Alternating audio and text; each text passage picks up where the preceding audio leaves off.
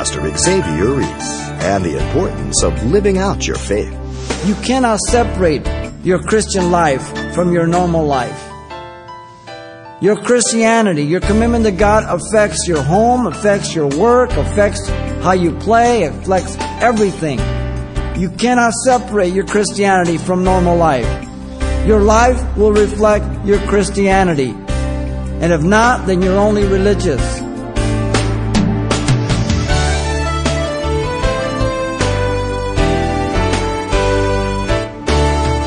Welcome to Simple Truths, the daily half hour study of God's Word with Xavier Reese, Senior Pastor of Calvary Chapel of Pasadena, California. Many leaders will come and go. Some will do great things, and others will fail. But today, Pastor Xavier points to the leaders whose lives really make a difference. Let's join him for more in our Simple Truth study series in the book of Titus. For today's lesson, Paul the Apostle. Paul has identified himself in the opening salutation by a threefold picture. We saw that in our last study. Paul the man, Paul the servant of God, and Paul the apostle of Jesus Christ. And this identifies his authority with the person of God. He's not a man sent by man, but by God. And now he goes on to qualify his apostleship. And that's what the rest of verse 1 and verse 2 takes care of. Let me read that for us. We'll pick up after the apostle Jesus Christ. According to the faith of God's elect and the acknowledgement of the truth which accords with godliness, in hope of eternal life, which God, who cannot lie, promised before time began. And so here are the three qualifications that he gives to his apostleship. First of all, according to the faith of God's elect there towards the end of verse 1. Secondly, according to the knowledge of the truth, which is according to godliness. And then thirdly, according to the hope of eternal life. So really, it's laid out for you the three principles there with the very words that are in those verses. This qualifies his spiritual authority to divine scripture. He's not a man who is man centered. He is a man who is God centered. This is always the focus. Everybody begins there. And the challenge throughout time as you run in your life and as you attend a church and the church continues to grow and the pastor continues to teach, that everything becomes Christ centered and not moved to man centered. It comes real easy and it comes real progressively. And if you don't watch it, pretty soon people come to church and they're not even examining things. Pretty soon they don't even bring Bibles. And this happens where the Word of God is taught. You know why? Because two things need to happen in the church. You need good teachers you need good students. Okay? A lot of Christians today are not good students. You can have the best teacher, but if you're not a good student, we've all experienced that through high school, American education. Unless you're willing to learn, you're not going to learn. It takes students. And today in the church, people really aren't students. They attend church, they tolerate church, they endure church, but uh, they don't study. And so it's important for all of us to understand that so that we stay on center with Jesus Christ and not get off on some tangents. Let's begin here with Paul's apostleship as according to the faith of God's elect. One view is to interpret this faith as the faith of the elect on which Paul's apostleship is dependent on. But this would make his faith dependent on man and not God. Look at the word according, kata. It means down with the idea of domination. Paul's apostleship was dominated by and in conformity to the faith of God's elect. In other words, it's not inferior. It's the same. There's always a tendency in all of us to try to exalt ourselves above somebody else. You know, mine is more expensive than yours, or whatever it is. It's always comparison. It's always trying to be exalted. And here in the scripture, Paul is saying that his faith was equal to anybody else's. In fact, he's going to use the elect. We've already seen in 1 Timothy that Paul's apostleship was according to the commandments of God the Savior. And then in 2 Timothy, Paul's apostleship was according to the promise of life which is in Christ Jesus. And now he's speaking about the faith of God's elect. The elect, again, as you know, refers to those who have been called of God unto salvation, be they Jew or Gentile. Paul makes it clear in Romans 8:33, Colossians 3:12, and 2 Timothy 2:10, and even 1 Peter 1:2. The elect, the elect. Now, when you go through the entire Bible, the elect are not always Christians. Sometimes the word elect, like Matthew 24, is for the Jew. So you have to be careful. The context will say that they're Christian in the church or Jewish. Because God's elect are the Jews from Old Testament, but God's elect are also the saint in the New Testament. And so you have to make a distinguish a difference between the Jew who's not born again, who is still God's elect, and the Gentile who has come into the church along with Jews who have believed and they're elect. So the context is very important. The word elect is synonymous with the word predestinated, redeemed, regenerated, saved, repent, born again, God's people. They're all synonymous. It means that you come to faith in Jesus Christ. You've heard the gospel, you embrace it, and you believe it, and you're living it. That's what it's talking about. Paul's apostleship was after the same quality of faith as his predecessors and patriarchs, who fall into the category of what? The elect believing God by faith, which in fact result from the revelation of God's word. Romans 10 17. Faith comes by hearing, hearing by the word of God. And Paul said, Listen, my apostleship is based on the very same faith as the average believer, like anybody else. It's a faithful faith. Confident, he leaned on it completely. The Old Faithful in Yellowstone National Park gets uh, its name from the fact that, unlike other geysers, it follows a dependable time schedule. Once every 65 minutes, it shoots a stream of boiling water over 170 feet into the air. Faithful. It can be counted on. This is what Paul is saying. Each of us should be able to say that our gifts and callings are after the same kind of faith as the elect of the past, the present, and those that will come in the future. Directly sourced in God, for He is the author and the finisher of our faith, as Hebrews chapter 12, verse 2 says. It is not superior to anyone else's of the past ages, the present, or the future if God should tarry. It's the same old faith. It can be leaned upon. Each of us alone should recognize that the Word of God is the revelation of the things of God which produce faith, and they cause us to trust God for what He has promised. In fact, Paul the Apostle, you remember in 1 Corinthians 1.21 says, For since the wisdom of God, the world through wisdom did not know God, it pleased God through the foolishness of the message preached to save those who believe. Not through the preaching of foolishness, but through the foolishness of preaching, the message would be preached. We don't preach foolishness. God has taken the, the silliness of proclamation to save people. Could have had angels. Could have got a megaphone. Could have just bzz, bzz, bzz. But he chose to use instruments of men. That as the proclamation goes forth, the Holy Spirit makes alive that and touches the heart and changes the life. Paul told the Corinthians that if by wisdom they could come to conclusions that Jesus Christ is the Lord of glory, they would not have crucified him. You see, when those Romans were crucifying Jesus, by their intellectual mind, they could not conclude, well, he's the Son of God. We shouldn't crucify him. They couldn't do that. If they could, they would not have crucified the Lord of glory. That's why Jesus asked Peter, he says, Who, who do men say I am? And everybody's saying, Well, John the Baptist, Elijah, this, that. He said, Who do you say I am? Thou art the Christ, Son of the living God. Jesus says, Blessed thou art, Simon Bar Jonah, for flesh and blood has not revealed this to you, but my Father which is in heaven. Flesh and blood has not revealed it, but my Father in heaven. It's a divine revelation. As when you open your heart to the gospel, you understood who Jesus was. Each of us are credential, if you will, by God to be who we are sons and daughters of God through what? Through faith. Even as John tells in John 1:12, but as many as received them, to them gave he the right to become the children of God, and to those who believe in his name. And then in Romans 10:17, so then faith comes by hearing, and hearing by what? Hearing by the word of God. It is the work of God in us.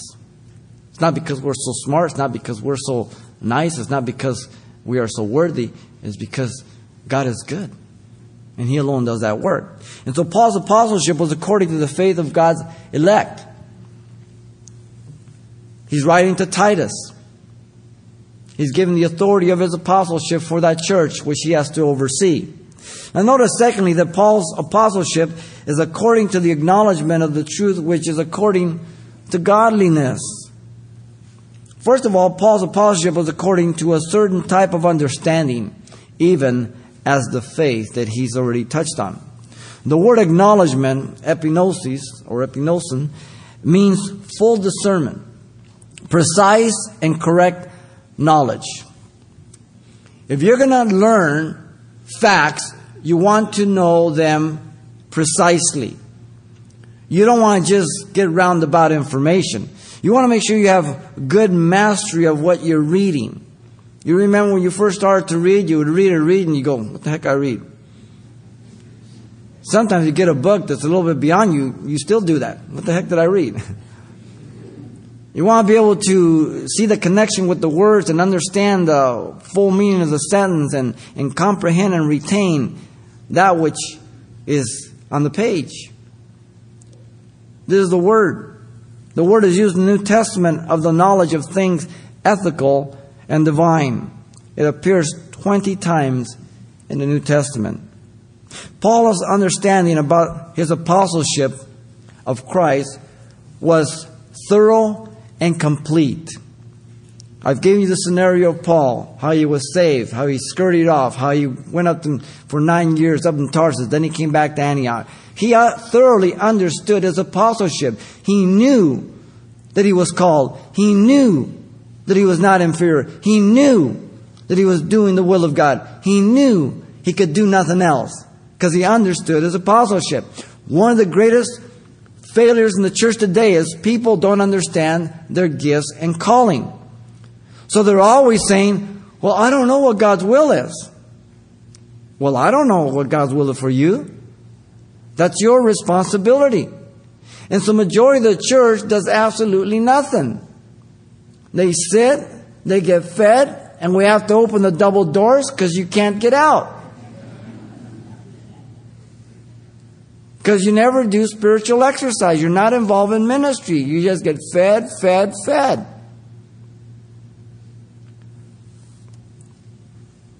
And that's why many people do not understand completely what the Word of God says about their life.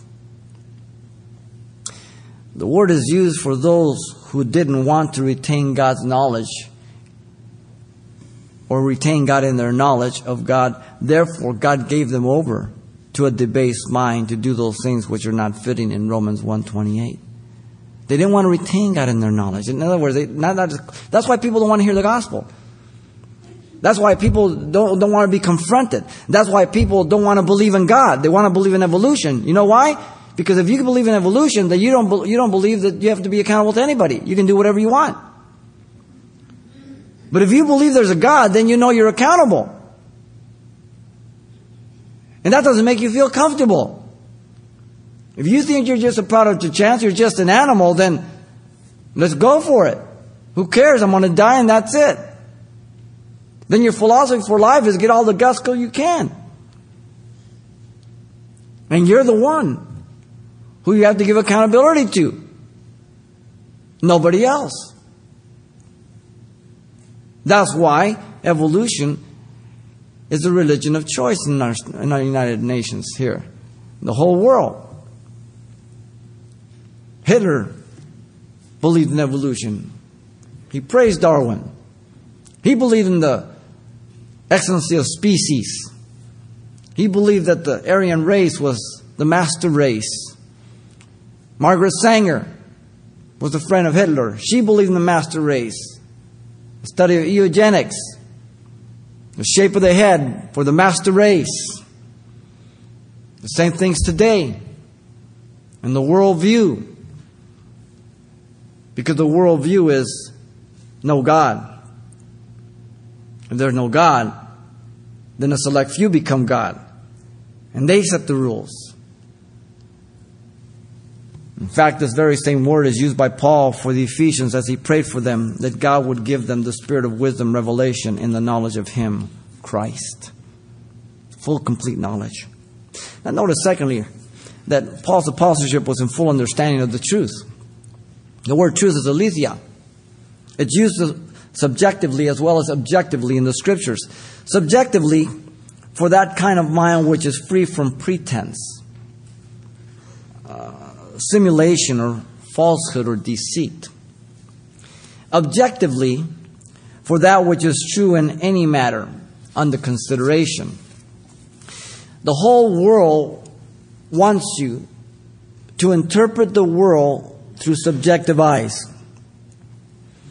It's no longer just a national thing, it's a world thing. The educational system has been the breeding ground for this in the last 40 years. And so, the educational system has been teaching subjectively, getting rid of all absolutes so that the children become brainwashed, they become indoctrinated, tolerant, don't make judgments, situational ethics, value clarification. What's right for you may be not right for me. It all depends what I believe. And so all the boundaries are removed. All the black and whites are made gray. Listen, we've got the book. It tells us one world government's coming. One man's going to rule it. Everything's in play. You guys think Russia really fell? The Bible says that Russia's going to attack Israel. What is true in things uh, pertaining to God and the duties of man, moral and religious truth, objective in the scriptures. Very straightforward. The truth as taught in the Christian religion, respecting God and the execution of his purposes through Christ, and respecting the duties of a man opposing the superstitions of the Gentiles and the inventions of the Jews and the corrupt opinions and perceptions of the false teachers, even of the Christians so called in Crete. And he deals with that in here. Objective truth. This is the way Paul is using the word. The word, in fact, is consistently used for the gospel message throughout 1st, 2nd Timothy, and Titus here, verse 1, and down in verse 14, chapter 1. He says, Not giving heed to Jewish fables and commandments of men who turn from the truth. Absolute. It's like a bullseye. You've got to aim. You've got to hit. You can't just shotgun. You've got to aim for that bullseye. The Word of God hits bullseyes. It gives bullseyes. It doesn't say, well, you know, there are many ways. I'm one of the truths. And there's a lot of ways to live life. Follow me. He said, I'm the way, truth, and life. pretty, pretty bullseye to me. Pretty straightforward. Not very subjective. It's real objective, and it's real narrow. Real precise. The two words appear together in context of the gospel message in all the pastoral epistles, 1st, 2nd Timothy, and Titus. I notice thirdly here that Paul's apostleship was understood due to the one who eliminates the gospel, the Holy Spirit, not human intellect or understanding. It is the Holy Spirit that makes it alive in your heart and mind. It turns on the light. In July of 73, I was born again. The light turned on. I knew I was lost. I knew there was a God. I knew He was coming, and I knew I had to turn from my sin. The light turned on. It wasn't my intellect that did it. It was a hearing of the gospel and the Holy Spirit igniting it, making it alive. He is called the Spirit of truth in John 14, 17. He teaches and brings to mind the things of Jesus in John 14, 26. He dispenses the truth through the pillars and the ground of the truth, which is the church. We saw that in 1 Timothy 3:15. God has used his body, his bride, the church, to proclaim the message of the gospel. The word of God is called truth in John 17, 17. Jesus is called the truth in John 14, 6. Fourthly, here, Paul's apostleship was sourced in the faith of the elect and comprehended in full knowledge of the gospel was supernatural, evident by, listen, transformation of life. Okay? It's real simple. If you say you're born again, you cannot be the same person you were before you were born again. when I got hit on my bike, I wasn't the same as I was a second before. This vehicle hit me and my leg poked out this way, that way, and I was on the ground face first. I was different than I was just a second before. When you're born again, your life changes. You're not the same person. The word here, godliness, means piety or holiness of inner life that only God can see, not merely outward formality. Godliness and good works are tied together through the epistle. In Titus 1.16, 2.7, 2.14, 3.1, 3.5, 3.8 through 14, like in 1 Timothy, godliness and works. If you're born again, your life will never be the same. Your life is going to change. And here, the quality is godliness. Now, innocence is not godliness. You may be innocent. You may be sexually pure, innocent. And if you haven't been tested, that's not purity. That's innocence. But when innocence is tested and you don't give in, now we're talking about purity. And if you're consistently committed to that purity, then you're godly. Your intent is to be faithful to God. And He sees your heart. He's not looking just at the outside as you pretend and as you let people think what you want them to think about you. That's reputation. Character is who you are inside. He's talking about godliness. This knowledge is not a religious quest separate from daily life, but radically changing the whole of life. In fact, in 2 Timothy 3 5, he says, having a form of godliness but denying the power, and from such people turn away. There's a contrast between people who are born again and who are not. People who are walking with God and those who are walking away from God. This knowledge is made a reality by the power of the Holy Spirit, by being renewed in their mind. Even as Romans 12, 1 and 2 says, I beg you by the mercy of God that you present your body a living sacrifice, holy and acceptable unto Him, which is your reasonable service. And be not fashioned to this world system, but be transformed, metamorphosed by the renewing of your mind to prove what is that good, acceptable, and the perfect will of God. Your mind has changed. The way you see things. How you live. You cannot separate your Christian life from your normal life. You do that in the world. You do not do it in Christ. Your Christianity, your commitment to God affects your home, affects your work, affects how you play, affects everything. You cannot separate your Christianity from normal life. Your life will reflect your Christianity. And if not, then you're only religious. And religion is just man's way of living out with rules and regulations in an appearance to please God. When you're godly, God sees the inside. He understands you're sincere. He sees that you're not an actor. The God is, that we're talking about is the same, so therefore His Word is the same. It doesn't change. The Word of God will never change. You'll never have to worry about that. I have never heard God recall the Bible for the next print. I've never heard any recall because there's an error in Romans or there's a page missing in Leviticus. It's always the same. You can count on it. You can depend your eternity on it. It's the same. It's reliable.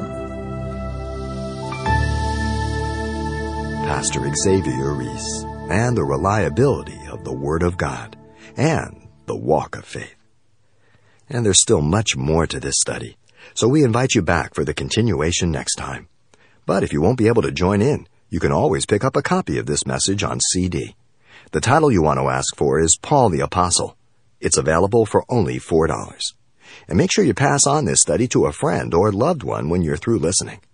Once again, the title to ask for is Paul the Apostle or simply mention today's date when writing Simple Truths, 2200 East Colorado Boulevard, Pasadena, California, 91107.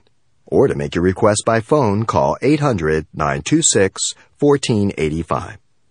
Again, that's 800 926 1485. or the address once again is Simple Truths, 2200 East Colorado Boulevard, Pasadena, California, 91107.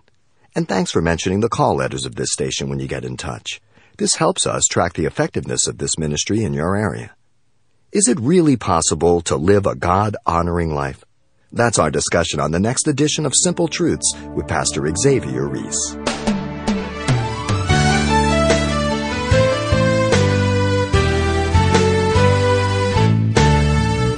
Simple Truths with Pastor Xavier Reese, a daily half hour broadcast, is a radio ministry of Calvary Chapel of Pasadena, California.